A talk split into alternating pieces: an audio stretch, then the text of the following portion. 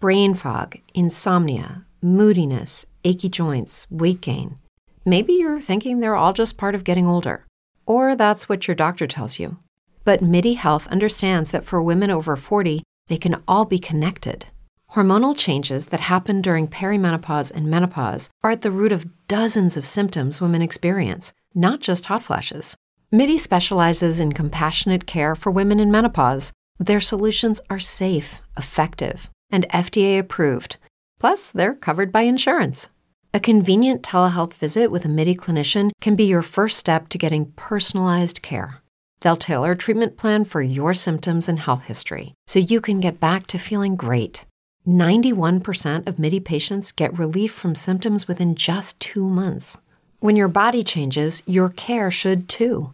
Book your virtual visit today at joinmidi.com. That's joinmidi.com.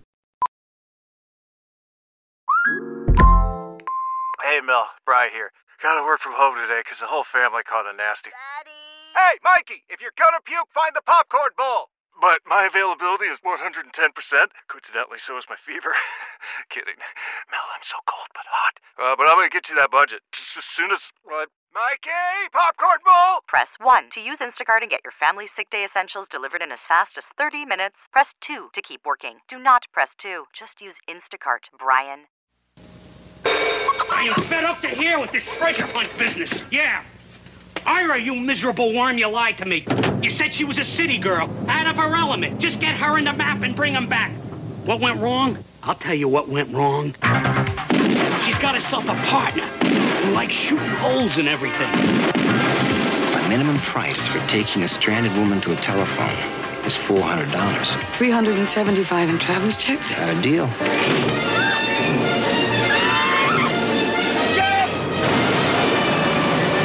Michael Douglas, Kathleen Turner, There's nothing you can say that'll make me go back into that hellhole. Stop it! All right, I'll go back. But this time, you're coming with me.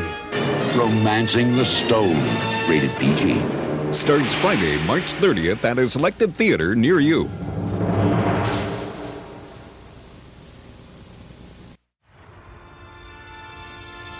In a world where podcasts reign supreme,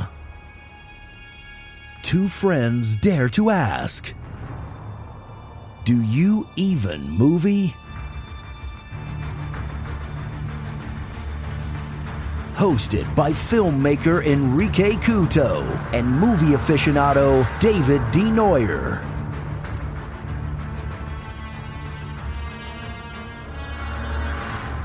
Spoiler alert.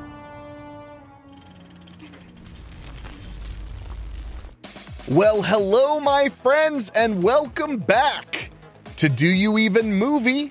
I'm your host, Enrique Cuto, here with my good buddy and co host, Double D, Louis DeNoyer, Greetings. the man, the myth, the legend, and we're wrapping up Love Month. We are indeed. We have we've already made it through our four selections, and I, I'm gonna just say it. I think we saved the best for last. That's saying something. I know it is because I'm a huge fan of My Bloody Valentine, but I I fucking love this movie a lot. Okay, well, I guess I'm I'm honestly shocked that you would say that after we had done Stuck, Stuck in, in love, Love, we did My, Bloody, Valentine, Heather's last week. Heather's, yeah. But yeah, there's something about romancing the stone that uh, it hits every level for me, and that's why I was so excited to show it to you because when you told me via text message, because I sent you the lineup and I was like, "What do you think of this?" You're like, "Yeah, that sounds awesome." I've never seen romancing the stone, by the way. Well, in my defense, I had seen Romancing the Bone. The bone. That's Yeah. what everybody always says. Uh, well, I'm one of them. I, I'm aware now. Oh, No. but no, no, I it was one of those that was around Yeah. and just never really came into my life. And I but I was curious and Yeah. generally speaking on this show we try to do movies that we both think have are, seen. are are but that we both think are worthy Yeah. of of a lot of dissection Yeah. but occasionally especially if um how do we put this if my professional life is particularly busy Fair. um then i just let you go ruckshot Yeah. because it's not like i mean how often in our friendship are you going to be like, dude, this is one of my favorite movies of all time, and I think it's an actual absolute piece of crap? Slaughter High is really the only one that comes to mind. Yeah, but Slaughter High, okay, Slaughter High is cheesy fun though. Yeah. So you could say like, oh, some people hate Yeah. Slaughter Oh, yeah. High, Oh, rightfully yeah. so. Yeah. Um, as opposed to like romancing the stone or or or stuck in love, where it'd be like, why would somebody not like Yeah. those films? Yeah. So and and I have to admit, I felt like I had missed out on a massive chunk of the 80s having not seen this film. I get that. So and, and but before we get to that, I feel like we have to um, pos- uh, pontificate Okay. about love Okay. because you're wearing pink. I'm yes, And, I am. uh, I'm wearing my scene queen hoodie. Yes, I am. Um, and and no, actually, I worry we've pontificated too much about love on this show. That could be fair. Um, I I know that we unfortunately, thanks to you, lost our LinkedIn sponsorship. So I okay, so so real quick story. okay, um, a couple of my coworkers listened to the show, so shout out to them, uh, Tara and Jordan, and uh, they, they they came over to my desk on I, I can't remember when shit when that show dropped. I think it was a couple weeks ago, yeah, it was a few. and they came over to my desk and they were like, "Is that LinkedIn story true?" And I was like, "Unfortunately, yes." And they're like, "What did you do?" And I was like, eh. and then you were like, "Give me a little something from the snack machine, and I'll tell you all." A tale as old as time itself. I told them I told them the next party that we have where where we have time I'll go into the whole story but yeah it was it was funny because I like they literally came to my desk and they were just like they were like that story really happened and I was like did you listen to the show and they're like we we did and I was like shit people are listening to the show that that I that oh, I I'm so no, sorry. no no no that I interact with on a basis so now I like on a basis. On a You're like, I don't want to basis. say daily because I mean I can't be sober that often. Ah, but, but well, you know, um, I am lucky. My coworkers don't listen to the show. I I'm aware of this well, it's just Hen Wolf, yeah and Well, uh, she may listen to the show she just can't comment as much well, she, she the earbuds don't fit you know, in dogs' ears. So, uh, but but no. So, um, with that all being said, yes Um, I've been debating whether I want to share one of my weirdest dating stories Oh. on the show. oh Um, I have a lot of them. So uh, this one is about it's about uh, it's the Die Hard breakup. Yes, I Oh, was God. hoping it was because that's that's one of the things I love is you and I technically have diehard breakup stories. Yeah. okay. I don't even know. I've never told this story in a public setting. Um, so, Proceed. so years and years ago, I was living in New Jersey and working at a film studio. And I was living in North Jersey, just outside of New York City. And I'll tell you one positive of living in Jersey. Mhm. The dating pool is is deep. yeah, There's a lot of people. New Jersey is the most densely populated state in the union, or at least it was Yeah. at that time. And I had met this girl, and I was in a pretty, I can't believe I'm telling this story in public. I was in a pretty dark place. And I had I was having a lot of problems with my sense of self-worth and stuff. And I had went on this date with this girl who I would say was a knockout. I mean, Okay. she was just obscenely attractive. I used to have a saying in my 20s when I would meet a girl that was very pretty, I would go, I would make mistakes for that. That was Understand. my saying. I, I would just, understand that. I would make mistakes for that. And we went on a date, and it was one of the worst first dates I'd ever been on. okay. She barely said anything. She didn't laugh at my jokes, which is impossible, by the way. If you've been listening to the show, you know unbelievably hilarious, never ending humor, Mhm, mhm, mhm. uh, a fountain a fountain. of of of hilarity. But we went on this date and it just it blew. It was not good. Mhm. And afterward I went home and I was like, well, you know, I don't think there's going to be another date. And lo and behold, a few days later she called me and asked me out on a second date. She Mhm. was like, "Hey, do you want to get together again?" So I said, "Sure." And then that's when I started to wonder like maybe she was having a bad day. Maybe she was in a bad mood. Yeah. Maybe she'd had a bad day at work or something. Or maybe I did. Yeah, I mean, And- it and- happens. Yeah. So I was like, maybe it's all good. So we went on another date and it was the same thing. It was like comatose and boring. And it's one thing to be a boring person. Yeah. It's another thing to be rudely boring. I don't know exactly how to describe it. It's like she didn't just not laugh at my jokes or or or give to the conversation enough. Yeah. She was like kind of shitty about it too. Okay. So when that date's over, I'm like, that's it. Yeah. Like I'm going back to being super duper lonely. That's my move. Yeah. Because I'm in a state I'm not from. My family's far away. Totally get it. What are you gonna do? You don't get it. How you lived like you live like 45 minutes from your family. Fair enough. I mean, Yeah. no, I only live like 10 minutes away from my family. Well, no, I meant what, at, at your most oh, yeah. yeah. distance, At distance from yeah. your family. Hour tops. Uh, at that time, I was a solid nine and a half hours uh, by car. So on uh, on Wednesday of that week, she calls me again and asks me out again, and I just said yes because I was like super lonely and pathetic. I, I don't know how else to put it. I was just super lonely. I didn't have a, a very good sense of self worth, and I was just and I was lonely all the time. So the the morning of that Friday when we're supposed to go out on Friday night comes and the whole day I'm just dreading this date.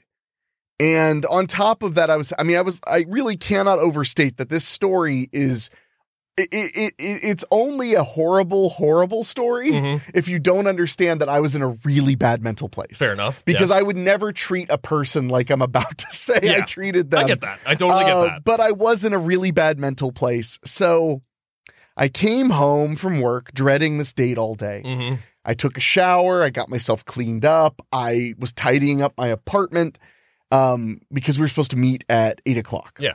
And as seven o'clock rolled around, something just broke in my brain. hmm I don't know why, but Yeah. my brain just snapped. Yeah.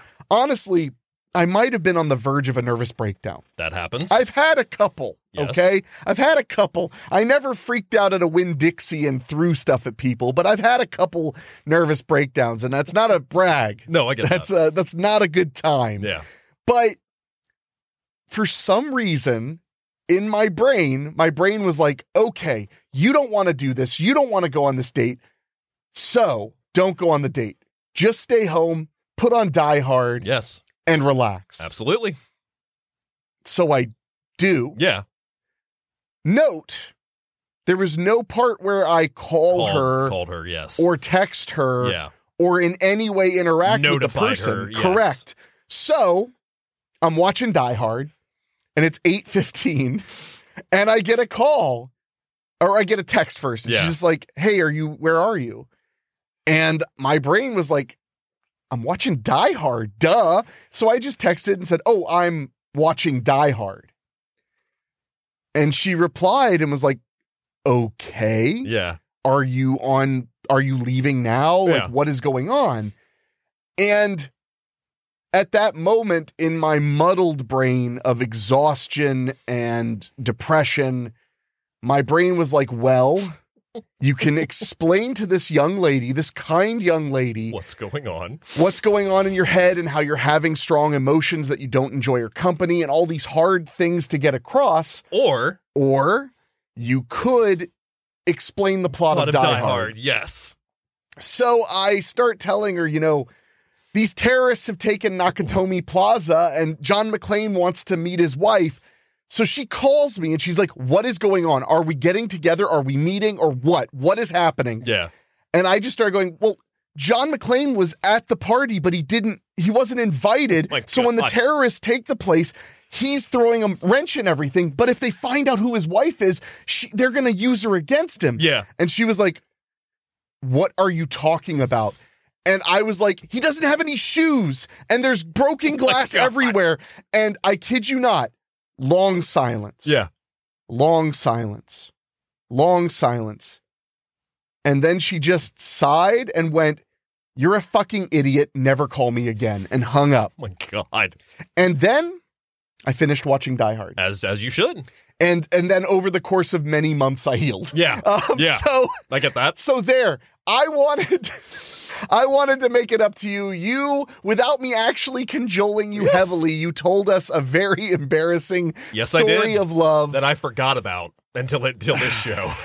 yeah, well, good. You know, we're that's what we're all about here. Yeah. I want Oh, to yeah. make sure if you can be in pain, you should be in Exercise those demons. pain. Yeah. So there you go. Yes. So anybody out there who is thinking, "Boy, I want to date Enrique," well, good luck. My so, God. uh, but with that all being said, Yes. Tonight's film is the 1984 uh, now classic, I would say. I would say so. Romancing the Stone. Yes, sir. Double D, you want to give those deets? I would love to. So 1984 is Romancing the Stone, one hour and 46 minutes, rated PG, mind you, by the way. You've just seen it rated PG. Are you surprised at all? Um, well, this was Before I PG think. thirteen. uh, If Yeah. it did exist, it barely, Barely existed. So I existed, think I think this is a solid eighties PG. Absolutely, yeah. So this film is directed by some guy I've never really heard of him, Robert Zemeckis. Ah, Bobby Zem. Bobby Zem, indeed. So Bobby Zem started in 1975 as a writer on Kolchak the Night Stalker. I did not know he started. On I didn't Kolchak. either. Then he goes on to do I Want to Hold Your Hand, where he was the writer and director in 1978.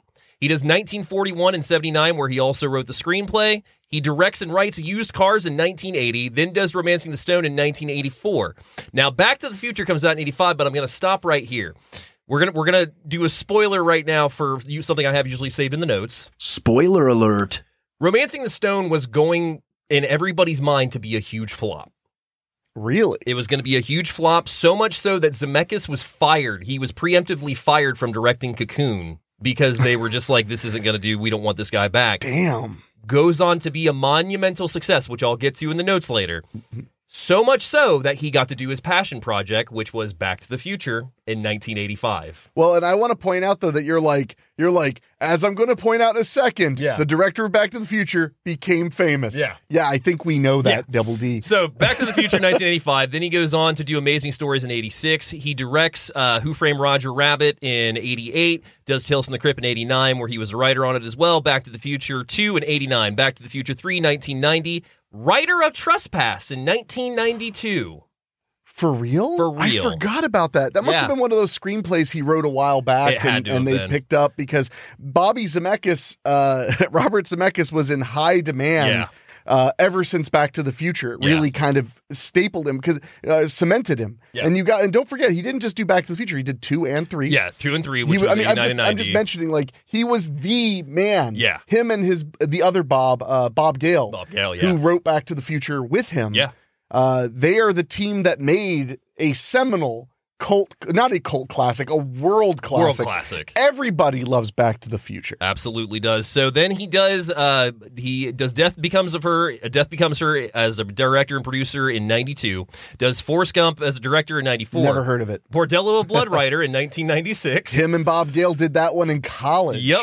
Then he uh, directs Contact in 97, What Lies Beneath, where he's the director and producer in 2000, Castaway 2000 director, Polar Express writer and director in 04, does Beowulf in 07, Christmas Carol remake, the Jim Carrey one in 09. He does Flight in 2012, The Walk 2015, Welcome to Marwin 2018, and then uh, in 2020 he writes and produces or writes and directs The Witches remake that was for HBO. Really? Mm-hmm. I man, I have I am shocked how many holes Yeah. I have personally in Robert Zemeckis's uh, directing. Yeah. I, I I have not seen so many of those. I didn't know. I, I I forgot about the witches. Witches actually is pretty solid. I love the original with Angelica Houston, which might be a future episode on here. And then last directorial uh, was Pinocchio in 2022.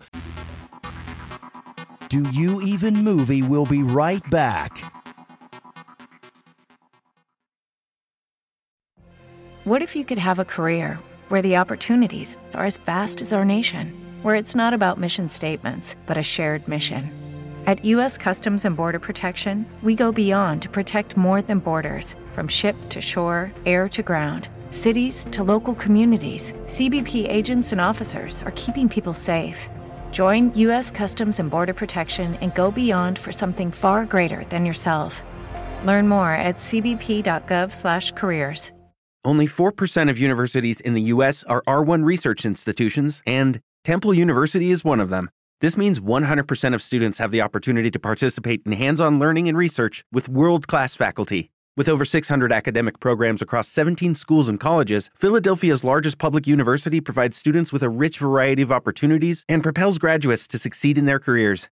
Temple University. Schedule a campus tour today at admissions.temple.edu/visit.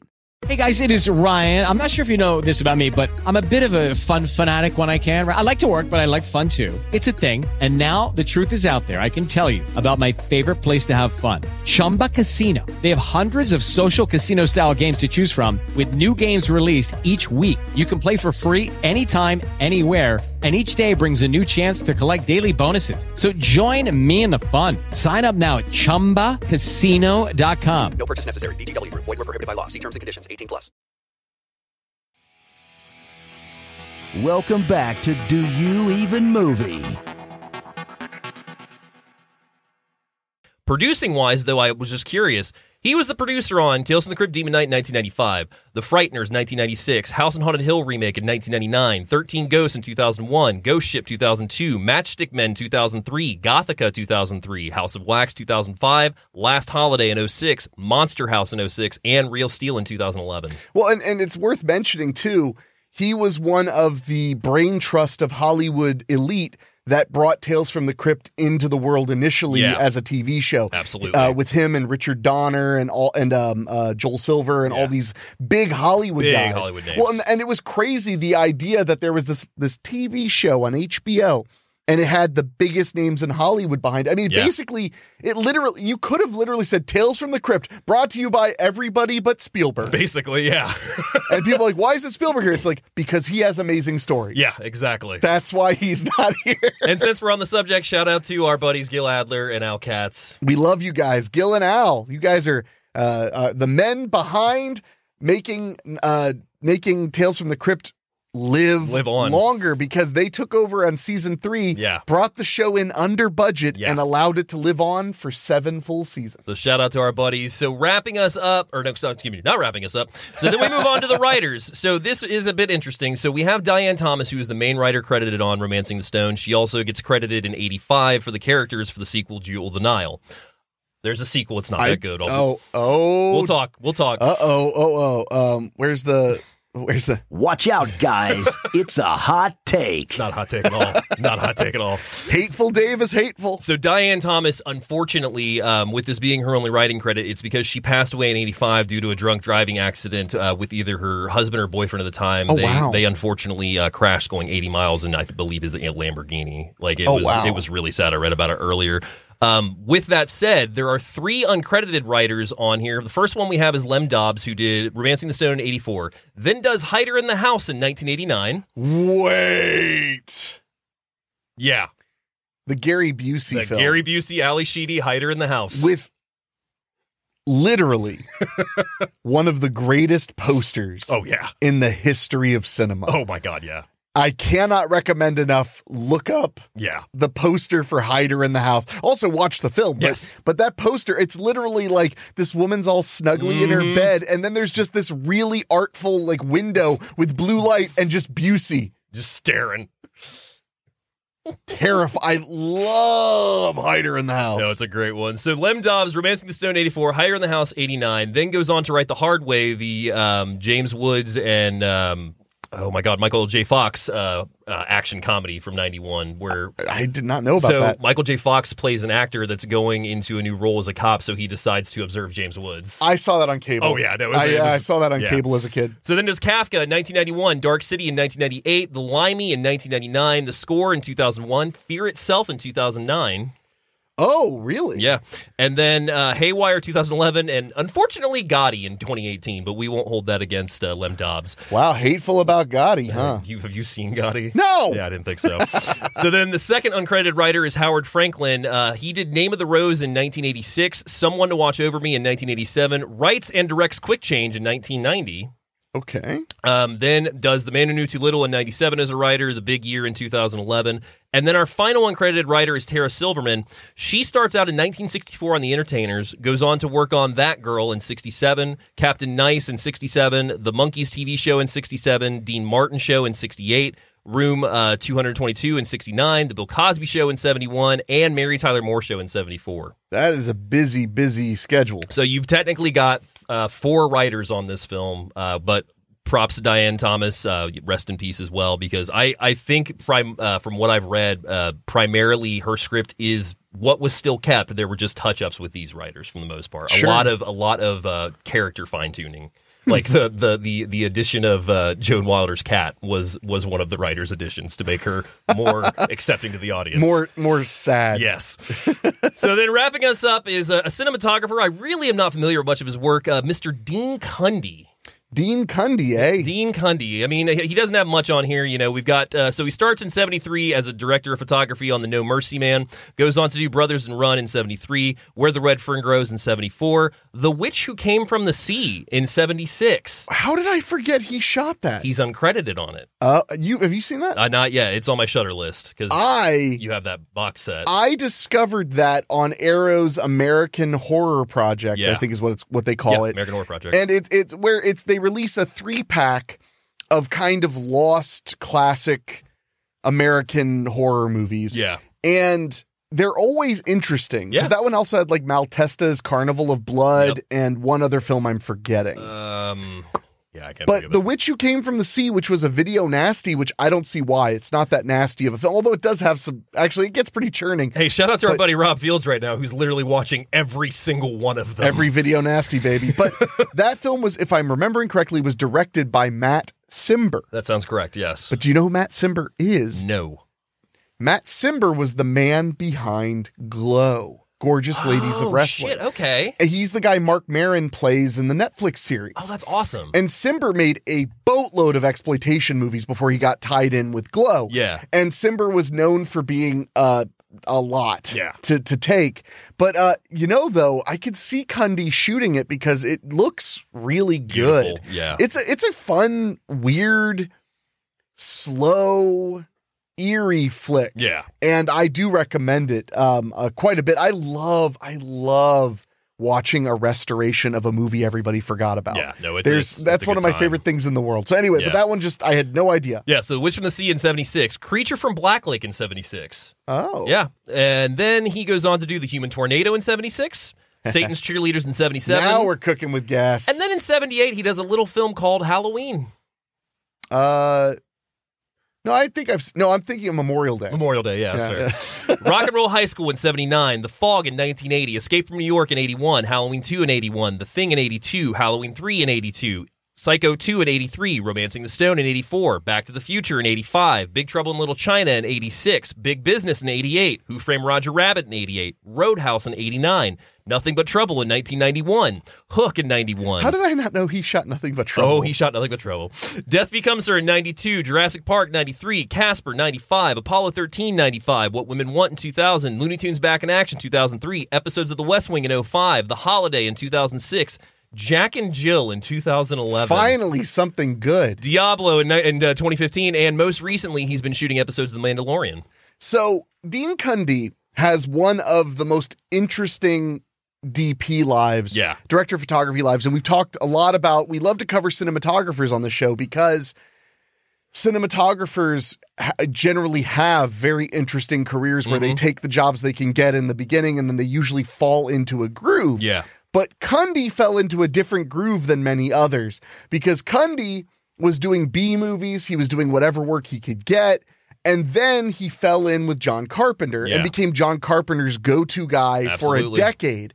But then he became Bob Zemeckis' go to guy, Mm-hmm. which led to him becoming Spielberg and then Ron Howard's go to guy. Yeah. So he literally, at one point, was a go to director of photography for all of the Academy Award winning directors Yeah. in the world. Yes. And he was one of the most sought after directors of photography. I think the only person in my opinion and maybe I'll be I'll find out that there are more like this Yeah. that has a career that interesting as a cinematographer is Daniel Pearl. Yeah.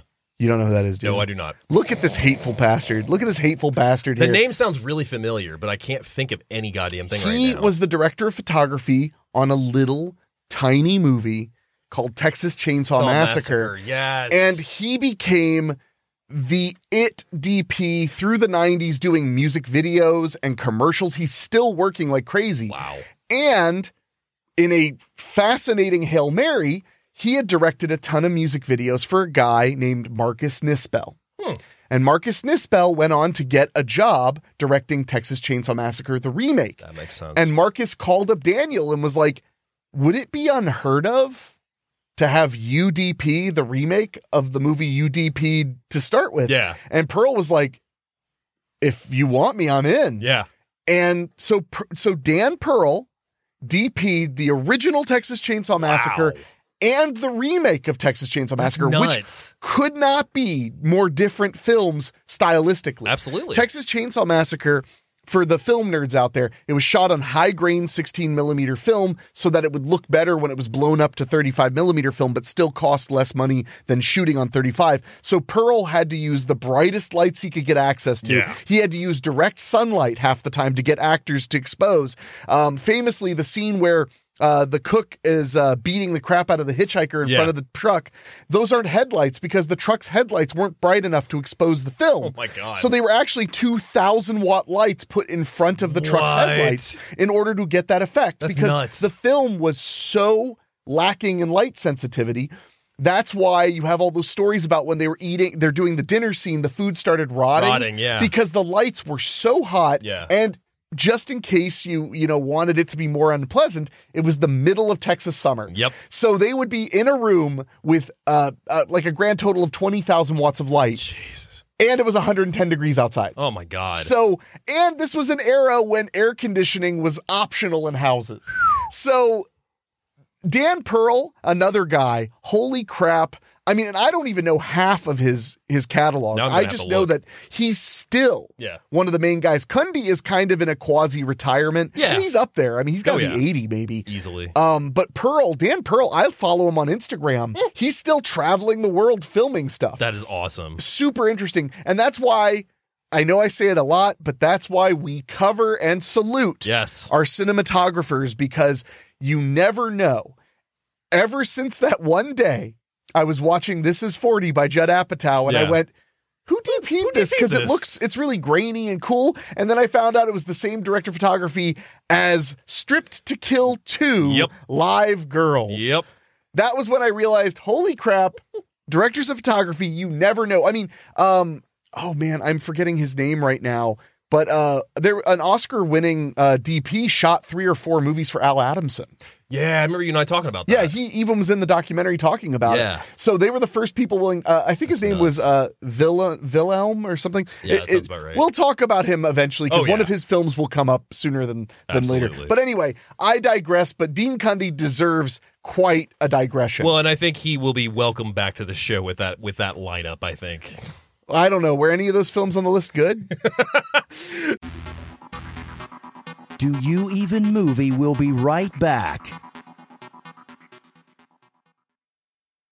Judy was boring. Hello. Then Judy discovered ChumbaCasino.com. It's my little escape. Now Judy's the life of the party. Oh, baby, Mama's bringing home the bacon. Whoa, take it easy, Judy. The Chumba life is for everybody. So go to ChumbaCasino.com and play over 100 casino style games. Join today and play for free for your chance to redeem some serious prizes. ChumbaCasino.com. No purchase necessary. Void where prohibited by law. 18 plus terms and conditions apply. See website for details. With the Lucky Land slots, you can get lucky just about anywhere. This is your captain speaking. Uh, we've got clear runway and the weather's fine, but we're just going to circle up here a while and uh, get lucky. No, no, nothing like that. It's just these cash prizes add up quick. So I suggest you sit back, keep your tray table upright, and start getting lucky. Play for free at LuckyLandSlots.com. Are you feeling lucky? No purchase necessary. Void where prohibited by law. 18 plus terms and conditions apply. See website for details. Hey guys, it is Ryan. I'm not sure if you know this about me, but I'm a bit of a fun fanatic when I can. I like to work, but I like fun too. It's a thing. And now the truth is out there. I can tell you about my favorite place to have fun Chumba Casino. They have hundreds of social casino style games to choose from, with new games released each week. You can play for free anytime, anywhere. And each day brings a new chance to collect daily bonuses. So join me in the fun. Sign up now at chumbacasino.com. No purchase necessary. VGW Group. Void were prohibited by law. See terms and conditions. 18 plus. Welcome back to Do You Even Movie? So, getting into the synopsis of Romancing the Stone, this is from the back of the 20th Century Fox Blu ray. It says When her sister is kidnapped by thugs searching for a priceless jewel in Colombia, a romance novelist soon finds her own life filled with adventure. She sets out to rescue her sister and meets with a handsome fortune seeker who convinces her to beat the bandits to the treasure. Nice. My synopsis A romance novelist finds herself sucked into one of her own adventure novels when her sister is kidnapped by thugs who are hunting priceless treasure. With the help of a handsome treasure hunter, the two are on the two are on face against time, a race against time, and bounty hunters to rescue her sister and find the jewel while falling in love along the way. Aw, yours is a is a lot more of a Streisand. You know, you're not wrong. no, yours is the girl one. So I will say before we continue, um, "Romancing the Stone" is unfortunately not streaming anywhere right now for free, as we say. Uh, you will have to rent or buy it, but uh, it's it's worth it in my opinion. I is what it's made me realize to to cut to the chase a little too fast. Yeah. is it's made me realize, boy, do I need to dig into Zemeckis' filmography, I would especially his agree. early stuff. Yeah. I really need to because I have always been obsessed with Back to the Future. Yeah. And I ate up the commentary tracks on that first DVD set. Oh, yeah. With him and Bob Gale. I could not get enough of them. Yeah.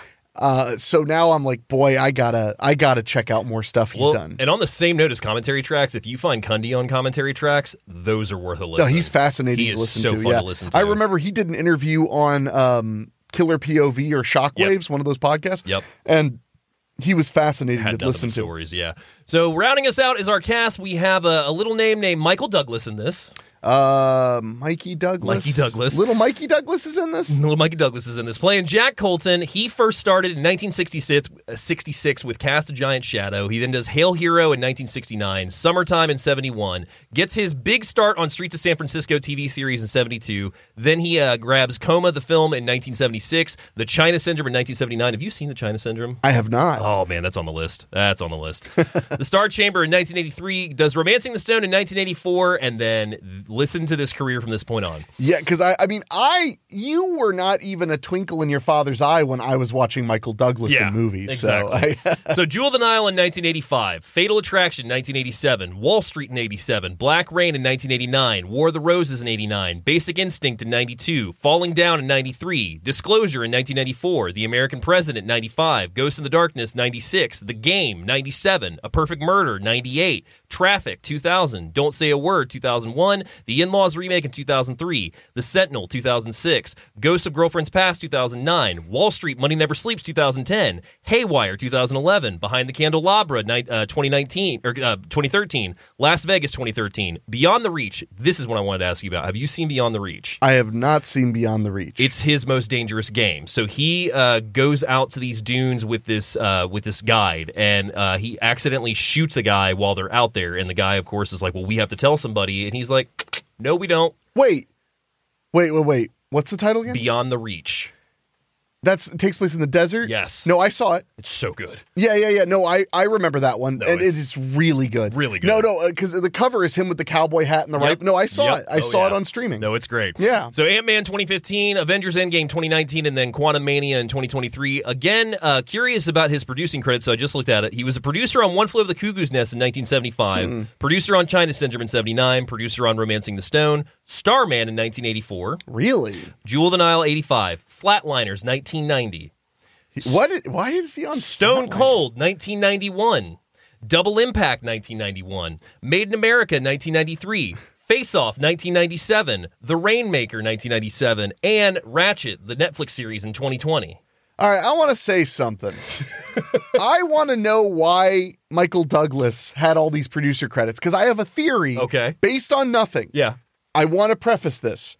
I am basing this just on my brain right this second. I have not done any research. Okay. But the only guess I could have for some of these films might be that maybe he was at some point attached to star in them And that could be, yeah. and then either was no longer available or they didn't want him anymore or he aged out of the role and he ended up being a producer, as a Producer way on to it. buy him out. Yeah. That's that is literally just a guess because all of those films you mentioned are really epic and Yeah. he could have been in them if Oh, they were yeah. maybe 10 years earlier. though. Yeah. So that's my guess. O- But for all I know, he's just a prolific producer and Yeah. loves movies. But that was my immediate thought. Again, based on nothing, I'm a liar. So moving through our cast, Kathleen Turner plays Joan Wilder in this. She got her start on The Doctors in 1978, Body Heat in eight- 1981. That was her second movie. I had Really? no idea. I would not have guessed that she was that new. Yeah. So then she does The Man with Two Brains in 1983, Romancing the Stone 1984, Crimes of Passion in 1984. That's a feature film. Pritzy's Honor 1985, Jewel of the Nile 1985, Peggy Sue Got Married 86, Switching Channels 88, Who Framed Roger Rabbit 88, The Accidental Tourist in 88. Wait, who was she in Who Framed Roger Rabbit? Jessica Rabbit. She's the Oh, voice. okay. I thought I Yeah. Sorry. No, it's fine. I did the same thing when I read it. I was like, wait, who is. Oh, never mind. War of the Roses in 89, V.I. Wacharski in 91, Undercover Blues 93, The Simpsons 1994, Future Episode, Serial Mom in 1994. Oh yeah. Serial Uh, Mom is how I first I discovered love- Kathleen God, Turner. I love Serial Mom. Uh, Simple Wish 1997, and Welcome to the Show 1999, Baby Geniuses. Yes, finally. We're finally here. We finally made it, my friends. So, an inside joke in my group of friends, but especially with poor young David here, is whenever he's trying to figure out a movie, he's like, What's that movie with so and so and so and so? I always go, Oh, is that the movie with the babies that, are geniuses? geniuses? Or if you say, like, have you ever seen blank? I'll go, uh, is that that movie with the, babies, that are geniuses? It's a long Every running time. joke. I cannot get enough of it. But we finally we've arrived. We've arrived. So, uh, Virgin Suicides in 99 as well. Voices on King of the Hill in 2000. Makes an appearance on Friends in 01. Monster House 06. Nip Tuck 06. Californication 2009. God, her character in Californication so good. You remember Nurse from 2013? I never saw it. The 3D movie. God, you're lucky. Wow. No, it's bad. Oh. Wow, It's- Uh, Dave hates it. I, I really, really wanted to like it because like Judd Nelson is in it, and there's a, there's a pretty good cast in it. But of course, Judd That's Nelson. is that Nurse 3D? The Yeah, same- Nurse 3D. Okay, I just want to make sure I was Yep. okay. Yeah, I never saw it. Dumb and Dumber 2 2014, Family Guy 2017, Rick and Morty 2019, Mom in 2020, The Estate 2022, and she has a movie coming out this year called The Long Game as well. Wow, I didn't know she did so much voice work, but it makes sense. She has a very Oh, yeah. recognizable voice, even when she's a young pup in this film. Uh, Absolutely. And rounding out our cast, Mr. Danny DeVito, who plays Ralph in the movie, he got his start in 1970 with the film called Dreams of Glass. Excuse me. How dare you? He goes on to do Peg Leg, Musket, and Saber in 1973, One Flew of the Cuckoo's Nest 75, Car Wash in 76, The World's Greatest Lover 77, Going South in 78. Same year he nails Taxi in 78 and basically has a series for, I think Taxi ran, what, seven, ten? Taxi was a seasons? long-running hit, yeah. The Gong Show movie, 1980, Going Ape in 81, Terms of Endearment in 1983, Romancing the Stone, 1984, The Ratings Game, where he actually has his first directorial as well in uh, 84. He does Johnny Dangerously in 84, Jewel of the Nile in 1985, Ruthless People in 1986, Throw Mama from the Train, which he also directs in 87, Twins 1988, War of the Roses, another directorial for him, Batman Returns in 1992, Hoffa in 92, which he also directs, Jack the Bear in 93, Last Action Hero in 93, Look Who's Talking Now in 93, The Larry Sanders Show in We're 1994. seriously going to go through Danny DeVito. Wow. Oh, yeah. Oh, He's- I yeah. mean, the guy's been in uh, so much good stuff. But this is, I mean, this resume just keeps going. Uh, Junior 94, Get Shorty 95, Matilda 96, which he also directed, Space Jam 96, he Mars directed Attacks. Matilda? How Yeah. did I not know that? Oh man, have you not seen the bonus feature on the Blu-ray where he has the Tea Party reunion with the cast? I knew that he was a major element. Oh, but I- yeah. for some reason, my brain just did not remember he was the director. You want me to break your heart real quick? Is it about the girl? It's about the girl, but do you know the story? I know it basically, but go on. So Mara Wilson, I read her bio, really, really good bio. Um, she tells a story because uh, Mara Wilson's mother um, unfortunately passed pretty young. this is the young woman who played Matilda, in Matilda. yeah. And uh, her mother passed pretty young. And one of the things that she was talking about Danny um, later on, I think actually, like the, when they were filming that Tea Party reunion for the bonus features, is she said, "I wish my mom could have seen the movie." And Danny revealed that he took a print of it to the hospital and showed her a few days before she passed. Yeah, I'd heard. Yeah, and then they they spent a lot of time taking care of her. Yeah. uh, him and his wife. Yeah, no, they would have they would have Mara at their house all the time. I love that story, but yeah, it makes me tear up. Uh, oh so- boy, Dave, it's okay. You're okay. Sit up straight. LA Confidential in 1997, Hercules 97, The Rainmaker 97, Virgin Suicides 99, Man on the Moon 99. We've got to do an episode on Man on the Moon. yeah, that's a, that's inevitable. Yeah. Drowning Mona 2000, Heist 2001, Death to Smoochie, which he also directs in 2002, Duplex, which he also directs in 2003, Big Fish, Be Cool, Deck the Halls, Noble Sun, Win and Rome, The Lorax, Dumbo, Jumanji Next Level, and Haunted Mansion in 2023. Man works. Yeah, well, it's almost like there might have been something that was holding up a couple of movies for a while and made them all come out at once. Weird, huh? Yeah, I don't know what that could have been. Yeah. but, uh, so yeah. uh, this was your first time watching. My Yes. first time watching this, I grew up with this movie. We had it recorded off of HBO, so we had the VHS tape that had "Romancing the Stone" written on it, and like half the label was torn, so it was like "Amancing the Stone." We watched this all the damn time growing up. Um, I've probably seen this movie easily 30 times, if not more. It's one of my parents' absolute favorites. And um, my love was rekindled for it when I, my dad and I watched it uh, a couple, actually, it'd probably been about a year ago. And uh, this movie has just always stuck with me. I love that it's just, it, it's got a little bit of everything, which we'll get into, of course. Uh, well, a little bit of everything. I would mean, say everything. Well, I mean, yeah, you've got romance, you got stones, you got adventure, you've got um, some pretty good racism towards Latinos. yeah, there's, there's a good Uh, amount of that. Good amount of I that. mean, I mean, you know, for 1984, the way they depict the people of Colombia, I, it could have been worse. Yeah, it could have been. Also, could have been a little better. could have been a little better. but this movie also um, really opened my eyes to Michael Douglas because this is the this is the movie that got me interested. Now, given I was still young, so I had to watch like cable viewings of it, but like. Um, not Basic Instinct. That was the first one that came to mind. Uh, Fatal Attraction. I, I watched pretty young with my mom, like growing up. That's not awkward. Y- Not at all. No, not at all. Um, like the American President, I remember seeing. Like I went after his filmography pretty hard after this because I, I mean, he's a badass in this for one. I I got really into Michael Douglas when I first saw Falling Down. Falling Down, which yeah. I saw when I was 22 for the first Um, time. 15 or 14 when I bought my VHS from Around About Books and Trade. I, I'm glad I didn't see that young because I wouldn't have understood any of it. I remember like the- like my my falling down story. Um, so I had gotten the VHS and uh, was watching it in my room, and I was watching it before I was supposed to go to a party. This is what a little shit I was. I brought the VHS to the party with me, but not to share with everybody. I went up to another bedroom because this this my buddy my buddy's house like his his stepfather was a real estate mogul, so they had a mansion out in uh, Springboro area. I want to say. I literally went into a bedroom where I knew a VCR was and like closed the door and watched like the last 30 40 minutes of falling down by myself Wow, you're you're a piece of shit. well and then that ending i was just like all right i'm gonna go back to the party now Please, no, David. Wow. yeah i broke away from a party to watch falling down by myself I I will never forget watching it as a 20 something and that moment where he goes, "I'm the bad guy." I'm the bad guy. Blew my mind. yeah oh my anyway, God. that's a, that'll inevitably future be on episode the show. oh yeah so are you ready to get into this magnificent film I will not rest until a stone has been romanced. Until a stone has been romance.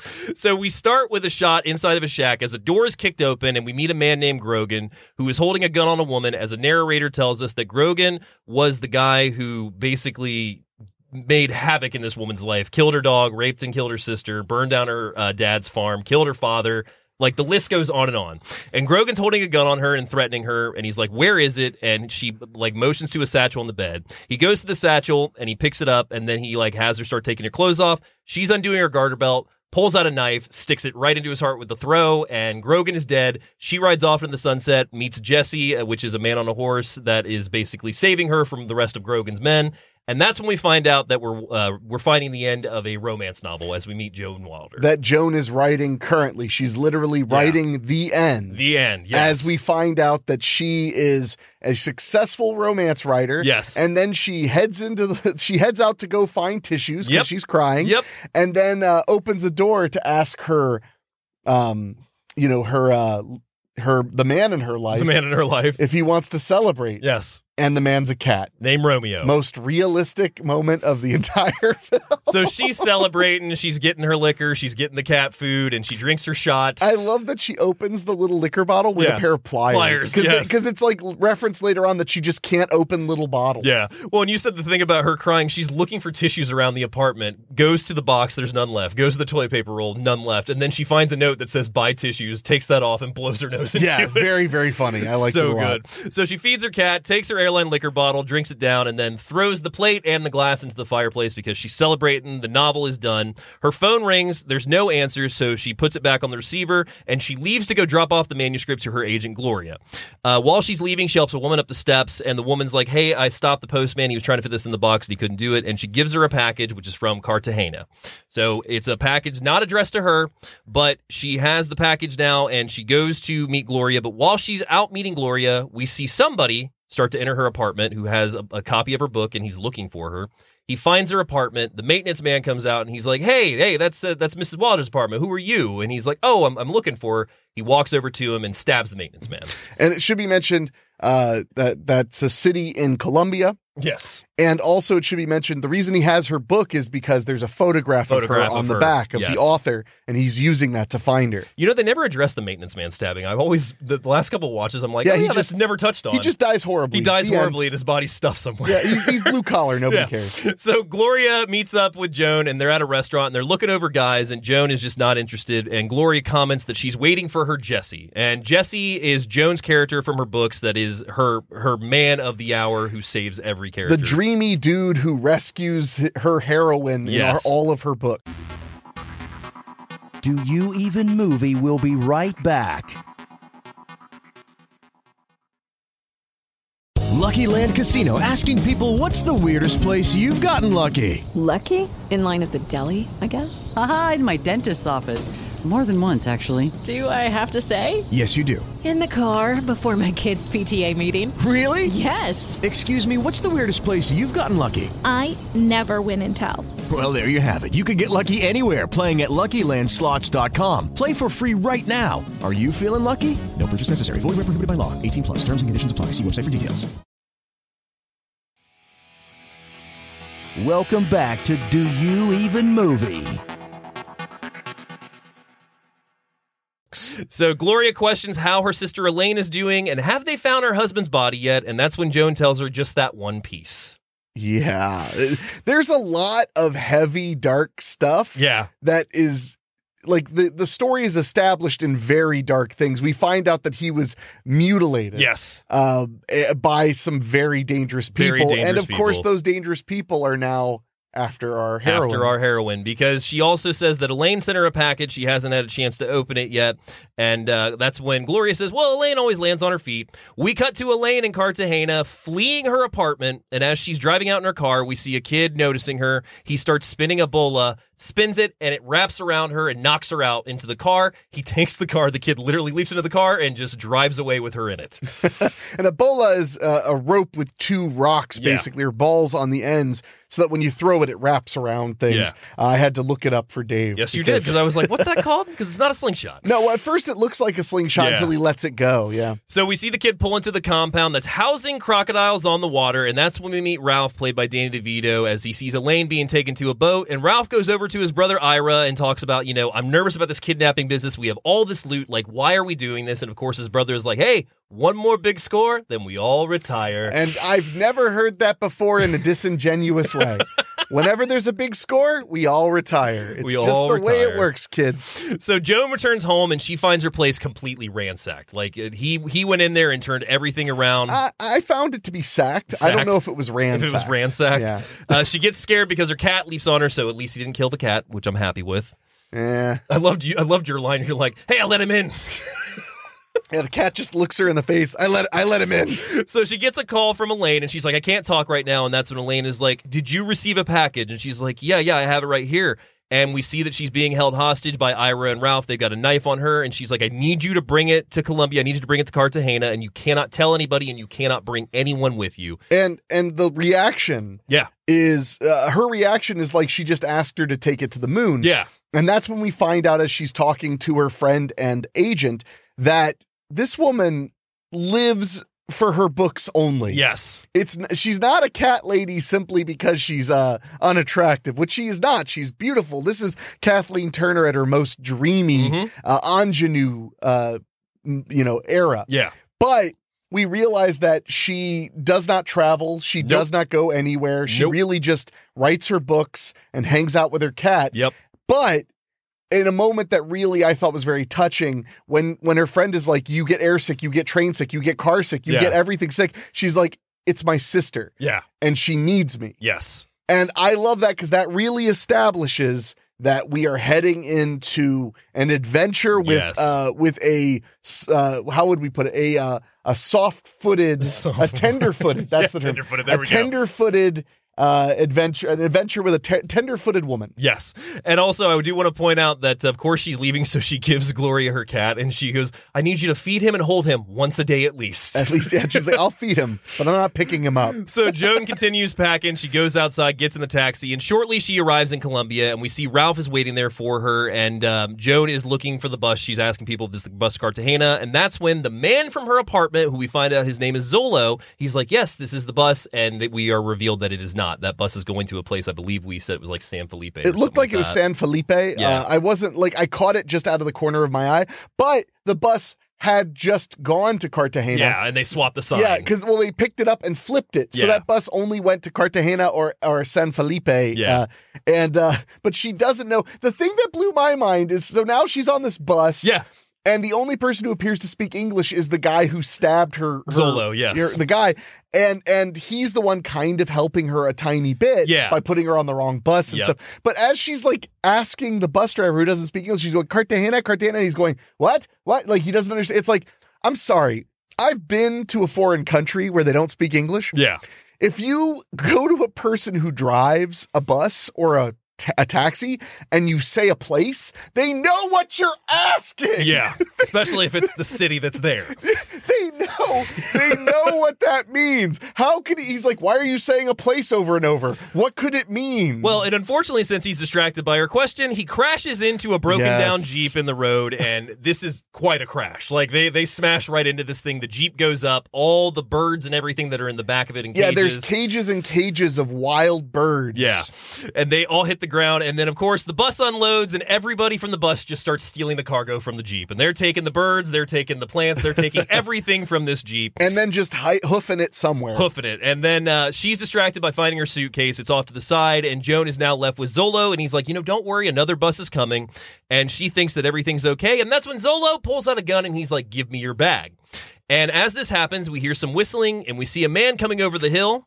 And Zolo points his gun at him. He's like, Hey, freeze. Fires a shot and empties his canteen because the bullet hits it and the water just starts spurting out. And, and I apologize. Maybe my brain is a little muddled. Yeah. Did we mention what the thing she has is? Oh, no, we did not. We we glanced over oh my God, I the forgot about MacGuffin. that. Yeah, We because they, they glanced- reveal it in the phone call. We glanced over the MacGuffin. She got in the mail. Yes. Right bef- the day before her sister called, a letter from her husband who is now deceased. Yeah. And it's a treasure map. Treasure map, yes. So it's a treasure map in Colombia. Yep. I- It's where the treasure is. Uh, we there's so much to get into and Yes. so much adventure. And for those who don't know the term MacGuffin, it's something Alfred Hitchcock, I believe, invented. Sounds right. It's just a term for a thing that motivates everybody. Yeah. It could be anything. It's just a MacGuffin. So Yeah. he used to write screenplays and just say he goes for the he picks up the MacGuffin because he'd figure out what it was later. That's great. So, uh, yeah. it- So anyway, that's the MacGuffin. That's what she has on her. That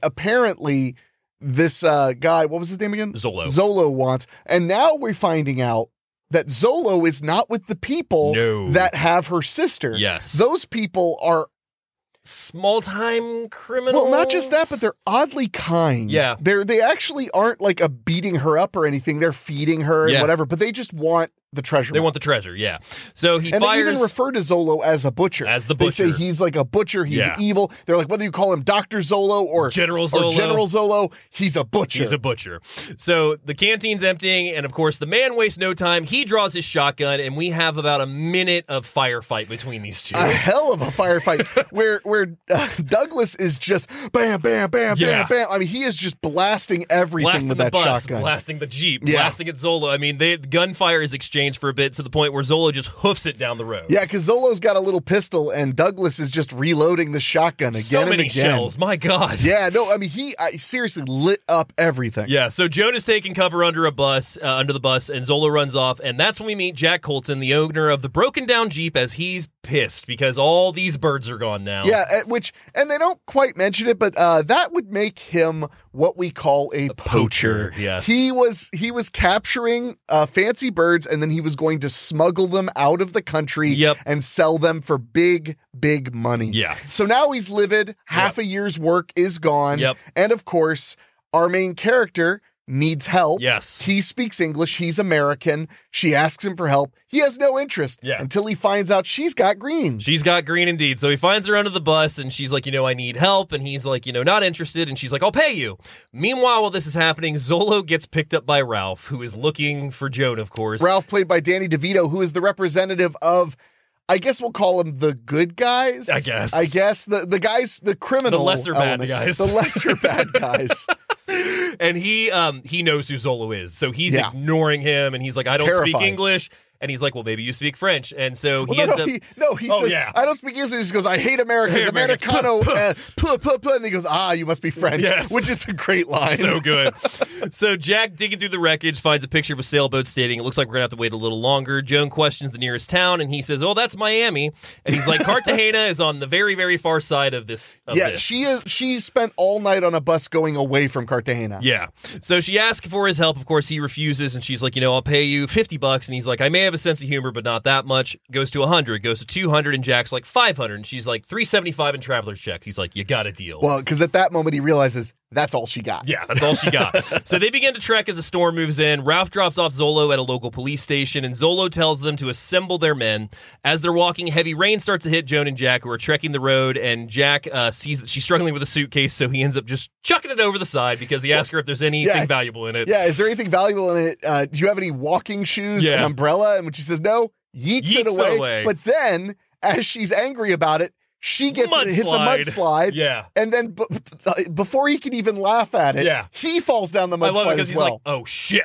yeah, yeah, yeah, and, and, and they slide down. Yeah. like like a full blown luge course. Oh, it's insane. Like it is insane. And then they hit this huge body of water. And what's funny is he lands right between her legs. Yeah, it- like his head lands right between her legs. Yeah. And when he stands up, he just starts laughing. And then he just, I love it. He just pushes his hair in his face. And he goes, What a morning this turned out to be. And then he asks her his name, and that's when he tells her that she's Joan. And so at the police station, Ralph calls Ira explaining Joan's mess up. And one of the funniest things in this whole conversation is Ralph notices that their wanted posters are on the wall. Yeah, that he is on the wall as a wanted poster. So he's like hiding his face from the cops. He has his hand like separating them. And then as soon as they look away, he rips it off the wall and, and then falls, falls, off the over counter. desk. It's So, he tells good. he tells Ira that uh, Zolo is there, and that's when Zolo is sitting with Elaine, and he's like, "Oh well, it seems like somebody else has joined, you know, the squad." And she's like, "The man that murdered my husband." He goes, "The butcher that married your husband, or that murdered your married husband." your husband. Da, da, what a new da, da, story da, that da. would be. But yeah, and that's when we realize that there's 100% two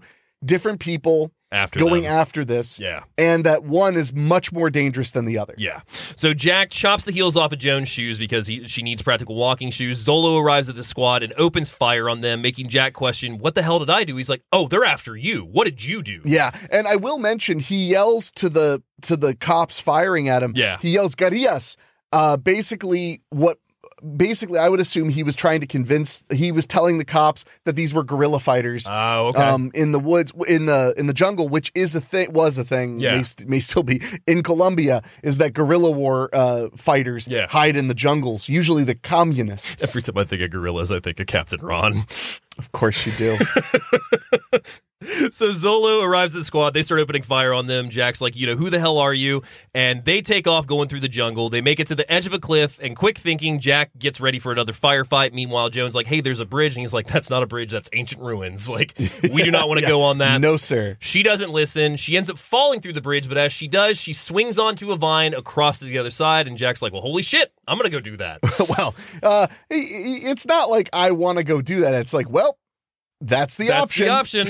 And of course, you know, she makes it to the other side fine. He slams right into a rock, which if you pay close attention, you see the rock just go in just a little smidge. Close attention. If you're looking in the direction of the screen, If you're, if you're watching an HD transfer, it's a very soft rock. it's a very soft rock. So they it's make like it. the Eagles. They make it Soft to the rock. edge, and uh, Joan enjoys a shot while Jack catches up with her, and it's one of my favorite lines because she's just sitting on the ground drinking one of her airline liquors, and he's like, "What are you doing? drinking? And then he takes a shot. and then the bullets start whizzing past him again.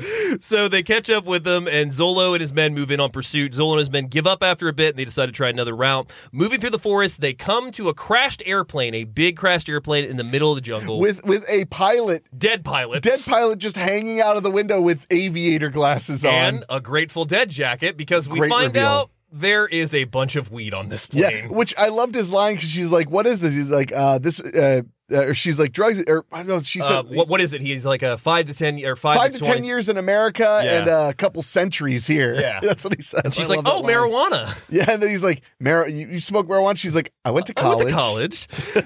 so Jack is. Uh, they decide to take shelter in the plane, obviously, and while trying to start a fire, he's looking for matches in her bag, and that's when he finds the map. And he's like, "You and I have a lot to talk about." Yeah. So we smash cut to them putting weed onto the fire that they're burning as the fire in the plane. So they're just getting baked. yeah, yeah. He's like, "Hey, not a bad fire, huh?" and Jack's looking over the map and he explains uh, the map leads to what they're referring to as the heart. And he's like, you know, do you know what that is? And she's like, I have no idea. I just know that the men want this and I'm going to give it back for my sister. And he's like, well, what if we took this map and found the treasure before they did? And then you've got a better bargaining chip Yeah. for your sister. Because they don't, they want the map because they want what's there. So if we go get what's there, we can march into town and Yeah. and have a, the best bargaining chip. And while this is going on, I do want to mention one of my favorite lines. Uh, Jack finds a really old copy of the Rolling Stone that he's flipping through, and while she's talking to him, he's like, "Shit, the Doobie Brothers broke up." And he flips over the magazine. He's like, "When did that happen?" yeah, and she's like, "How long have you been away from the states?" Yeah. so while they're uh, while they're enjoying the fire, um, she's like, you know, making sure that like he's on the up and up and that he's not, you know, just going to take the map. A snake comes up behind her because it's a great fake out because you think for a second he's going to go after her because he raises a machete, Yeah. kills the snake. It's a bushmaster, and that's what they end up eating. Do You Even Movie will be right back. Lucky Land Casino asking people what's the weirdest place you've gotten lucky? Lucky? In line at the deli, I guess? Aha, in my dentist's office. More than once, actually. Do I have to say? Yes, you do. In the car before my kids' PTA meeting. Really? Yes. Excuse me, what's the weirdest place you've gotten lucky? I never win and tell. Well, there you have it. You can get lucky anywhere playing at LuckyLandSlots.com. Play for free right now. Are you feeling lucky? No purchase necessary. Void where prohibited by law. 18 plus. Terms and conditions apply. See website for details. Welcome back to Do You Even Movie? So we see Zolo's mercs arrive at the police station and they hand him his uniform, and that's when we know shit's about to get bad. Yeah, it's about to get real, real bad. So back in the plane, Jack finally tells Joan his name, Jack T. Colton, and he explains that he's a fortune seeker. And with his loss of the bird today, he's set back about fifteen thousand dollars. They talk for a little bit, but Joan eventually passes out, and that- that's when Jack hawks the map and starts studying it. And he finds a marking called the Devil's Fork, which is the next thing they have to look out for. So the next day, Joan and Jack are hiking through the town as they run into some drug runners who just start kind of trailing behind them. And you know, Jack's like, you know, don't pay any Yeah, attention. It's in a little village. Yeah, little Yeah. village, and he's like, "Don't pay any attention to them." They start talking to him, and um, Jack is about to open fire on these guys. Yeah, because- he's about to shoot him, and there's like six of them. six of them, and then Jones like, "We're we're looking for a car. Do you guys know where a car is?" And they're like, "Oh, well, you know, go talk to the bell maker." So they go up to this really nice house, the only really nice house in this village. Well, you can't really tell it's nice at first Yeah. because it's behind like a wood wall. Yeah. It's, it's almost like a fort. yeah. Um, and then when they they knock on the door, this little slot opens like the Wizard of Oz, and he's like, "What do you want?" You know, and they say, "We heard you had a car," and he's just like, "Go away." Yeah. And then he points a gun through the Hit slot. The road. Hits the road. He cocks the gun. They turn around. They're backing away, and that's when they realize his six guys have followed them there, and they have their guns ready on him. And Jack goes, "All right, write your way out of this one, Joan Wilder." And that's when we meet Juan, the guy with the gun behind the door. He's like, "Joan Wilder." I read your books. Yeah, and then he turns to the guys and goes, "Hey, this is the woman whose books I, read, to you on Saturdays." Every Saturday. it's so so good. So they arrive at the home of the gentleman. He, you know, Oh, and he welcomes them in. when they come in, he's he's everybody is dressed like drug runners Yeah. and, and poor farmers. He's wearing a Hawaiian shirt, khaki shorts, and sandals. He looks like a rich guy from Miami. Yeah. And as they go through the doors, he has this amazing palatial Amazing estate. estate. Oh my and and God. with like a workout area Yeah. and maids walking around, and he is so excited, So excited. to talk to his favorite author. So meanwhile, Zolo and his men arrive at the village. They start harassing a woman who's ignoring him, and a young boy witnesses, and we see him book it towards Juan house. Juan is telling Joan about his fandom, offering her the liquor, and like he puts on a hat and some sunglasses. Like I could be a character in your book. and then they find out there's no phone in this There's town. no phone in the Um, town. The nearest town that has a phone is quite a ways away. Quite a ways and away. they say, "Well, could we use your car in some way?" And Yeah. that's when he says, "Oh, they were joking with you. I have a little mule, Pepe. Pepe." But then we find out. Go on, Dave. Pepe is a giant ass truck. Yeah, big old Ford.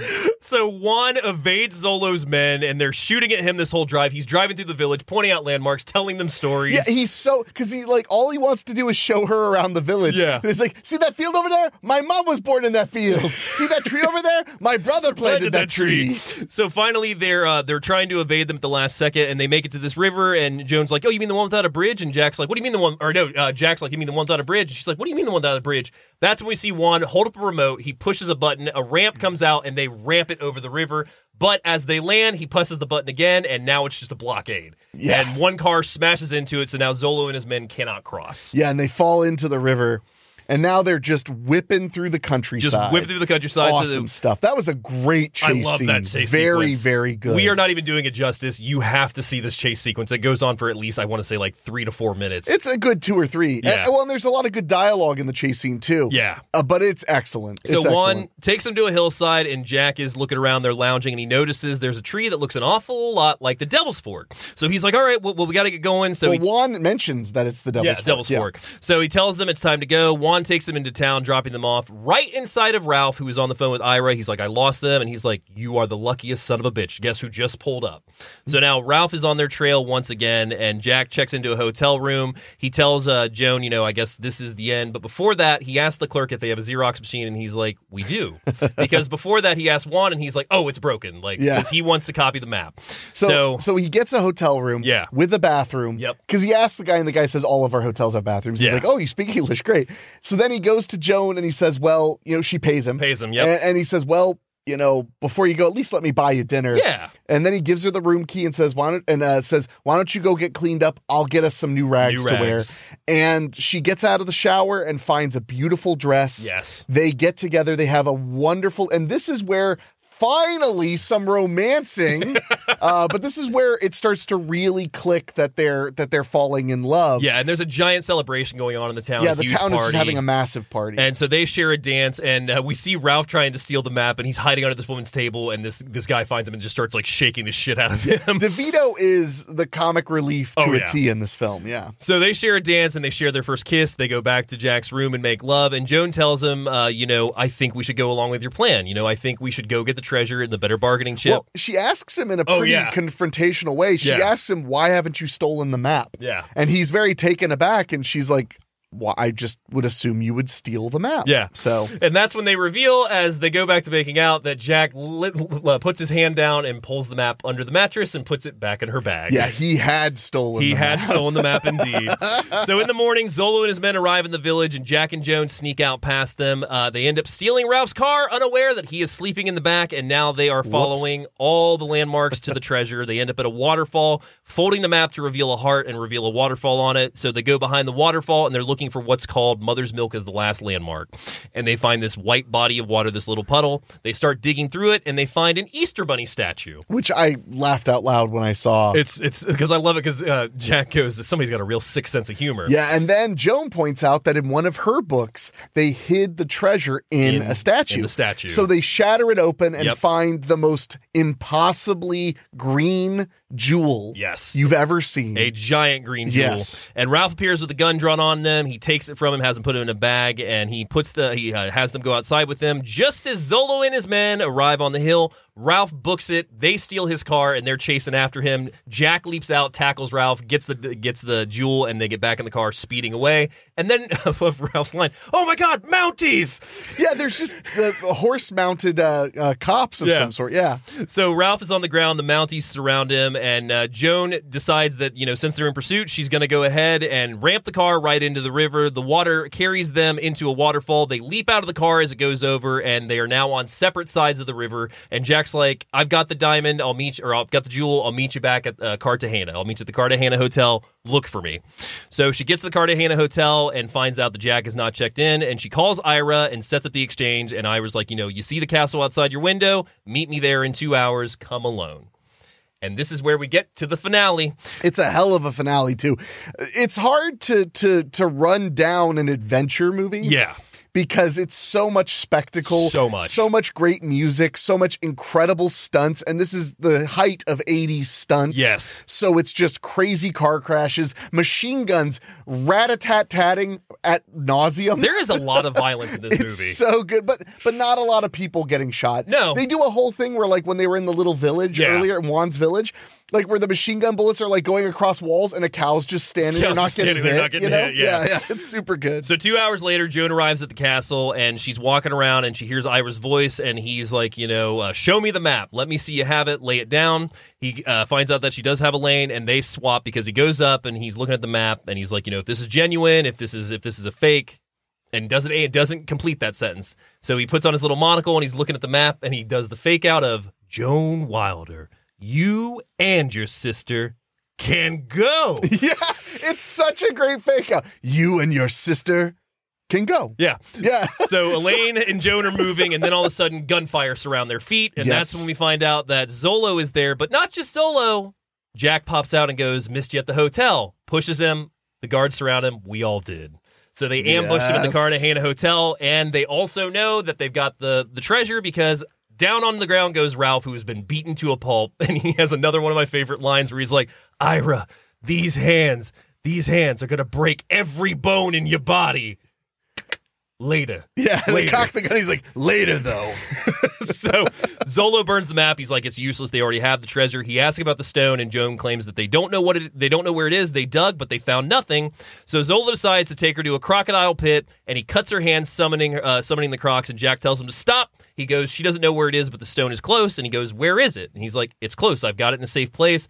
That's when he has one of his men hit him right in the balls with a gun stock Wicked hard. wicked hard, but that also reveals that he shakes around a little bit and out comes the stone onto his foot, just bouncing on his foot. Yeah, had it in the old crotch pocket. Had it in the crotch pocket. He has it resting on his foot and he goes, choke on it and kicks it across. And Zolo catches it. He goes, thank you, my friend. But he doesn't realize his hand is right over the crocodile pit as one just snaps his hand right off. It jumps up and I and gorily Gore- rips his gory. hand off. And I think that the reason they could get away with that in PG thirteen is because he was such a bad Yeah, guy. he's the villain, He had yeah. done so many bad things that it rips his hand off, and he immediately is like covering it and trying to He's wrap it up. drooling, he's going drooling and screaming. crazy. I mean, it's a very violent moment. Very violent moment. So that's when Jack knocks out a guard. He steals the gun, getting a gun, uh, just opening fire on everybody. Joan grabs Zolo's knife and he takes and uh, takes Elaine to safety. Zolo is pissed now. He arms himself with a sharp piece of wood and he goes after Joan and Elaine.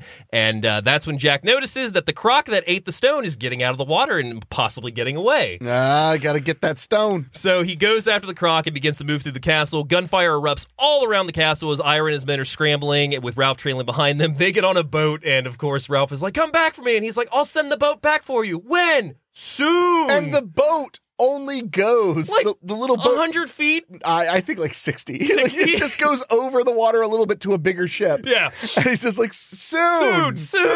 So Jack trails the croc as it begins to exit to the water. He grabs it and he's got it by the tail, and that's when he sees that Zolo is caught up to Joan and Elaine, and she's crying for help, and she also still has his knife. He's getting up on her, and she throws the knife just like out of the beginning of the movie with her character, and he catches it on the piece of wood, takes it, and now he's charging at her. Jack has the gun right behind him, still holding the croc, and he decides that he's going to go for the gun. When he's right in the line of sight, he goes and fires the gun, and click, it's empty. Yes. So now Joan is right in Zolo's sight, and Jack starts scaling the. the he literally starts scaling the wall of the castle, which I kind of he forgot. just starts climbing it. It's epic. no, It's- it's totally it's epic. totally epic, so- And it's important to mention by letting go of the tail of the crocodile, in theory, the stone is possibly Stone's gone lost, forever. yeah. Because now the crocodile's in the ocean. Yeah.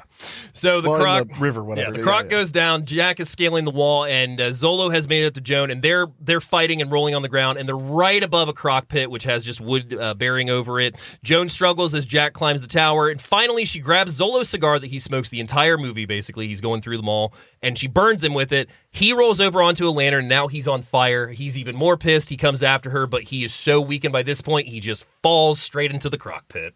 into the crock pot. The crock pot, Right into the crock pot. So- yes, it, it was. I remember when his arm got bit off. I turned to you. I was like, "Are we watching Hook?" Yeah. so Ralph is left by Ira as the police begin to arrive. Jack tells Joan and Elaine to get to the American embassy, tell them everything except don't mention his name. He goes back with Cartagena police and he doesn't want that coming back on him. So uh, she goes, You know, you're leaving me. And he goes, You're going to be all right, Joan Wilder. And they share one more kiss. And then he dives off the tower into the water, swims away. And now we cut back to New York sometime later. Gloria sits at the desk reading and gushing over Joan's new book, and we find out that she has completely written about her adventure. Yeah. Although, yes, in the version she wrote, uh-huh. they then he finds her at the airport, Airport, yes. and they travel the world. And they travel the together, world. which was not necessarily no what happened. Not necessarily at all. And she calls her a world class, hopeless romantic, and she corrects her hopeful romantic. so we see Joan carrying groceries going back to her house, and right in front of her house is a giant sailboat on a trailer that just happens to be the one that Jack was looking at. And there's His Jack dream, on yes. top of the boat. In the and I I gotta say, loved that image. Was Yeah. not expecting a sailboat in the middle of New York City. No. Um, and it's giant. It's giant with the sail up and everything. Yeah, yeah, it, it's huge, and he's standing on it, and I felt like this was the moment that I was like, "All right, this movie's super romantic." Yes, so he kicks a rope ladder up. She climbs up, and as she gets to the top, sh- he reveals that he has crocodile boots, and he says, "Poor guy had a fatal uh, case of indigestion, died right in my arms." And she says, "I can't think of a better place I would be." they share a kiss, and the boat starts moving through the town, and that is the end of romancing the stone. Yes, and what a ride! Yes. that film is sincerely. I can't believe I missed out on it. I really loved it. Super, super fun. It's a lot of fun. And uh, uh, before we get into our uh, Trivia. our our trivia, you want to you want to do the the rent it or buy it or Oh. what you think? This is 100% a buy it for me. Yeah. Yeah, I think this is one of the best romantic adventures. Um, a while, a a couple years ago, I think. I think it's been a couple years now. The The Lost City came out with Channing Tatum, Which I and really Sandra Bullock. enjoyed. Yeah. And I remember watching it, being like, "Man, this reminds me so much of Romancing the Stone." And Lost City is a really good movie. The reveal of the treasure at the end, especially, is so so good. But um, Romancing the Stone, it's a buy it for me because this, like I said at the beginning of the show, has a little bit of everything. It's a super fun movie, moves at a bullet pace. I mean, you are you are in and out. It feels like almost. Yeah, it zooms. And you've got a great cast of characters. You got a great uh, bunch of action sequences. You've got some really sweet romantic scenes, a lot of laughs, and overall, I mean, you are just going to have a good time with this movie. Any crowd and uh, family, friends, everybody will like this movie. Okay. Well, for me, I- I'm I'm gonna give it a rent it. Okay. I think it's a must watch if you, especially if you love '80s nostalgia. Yeah. Um, if you're a nostalgia freak, then you would absolutely want to own it. Oh, yeah. I mean, without a doubt. Yeah. But I think that at the very least, it needs to be in your brain library. Yeah. Like you need to have seen it. Yeah. Um, so I wouldn't say wait for it to come about to you. I would say seek it out and give it a watch. I think Absolutely. Romancing the Stone was very good, even if I felt like the stone was not that romance. So we'll get to that in a second, actually. Oh, so okay. The film had a budget of ten million dollars. What would you like to?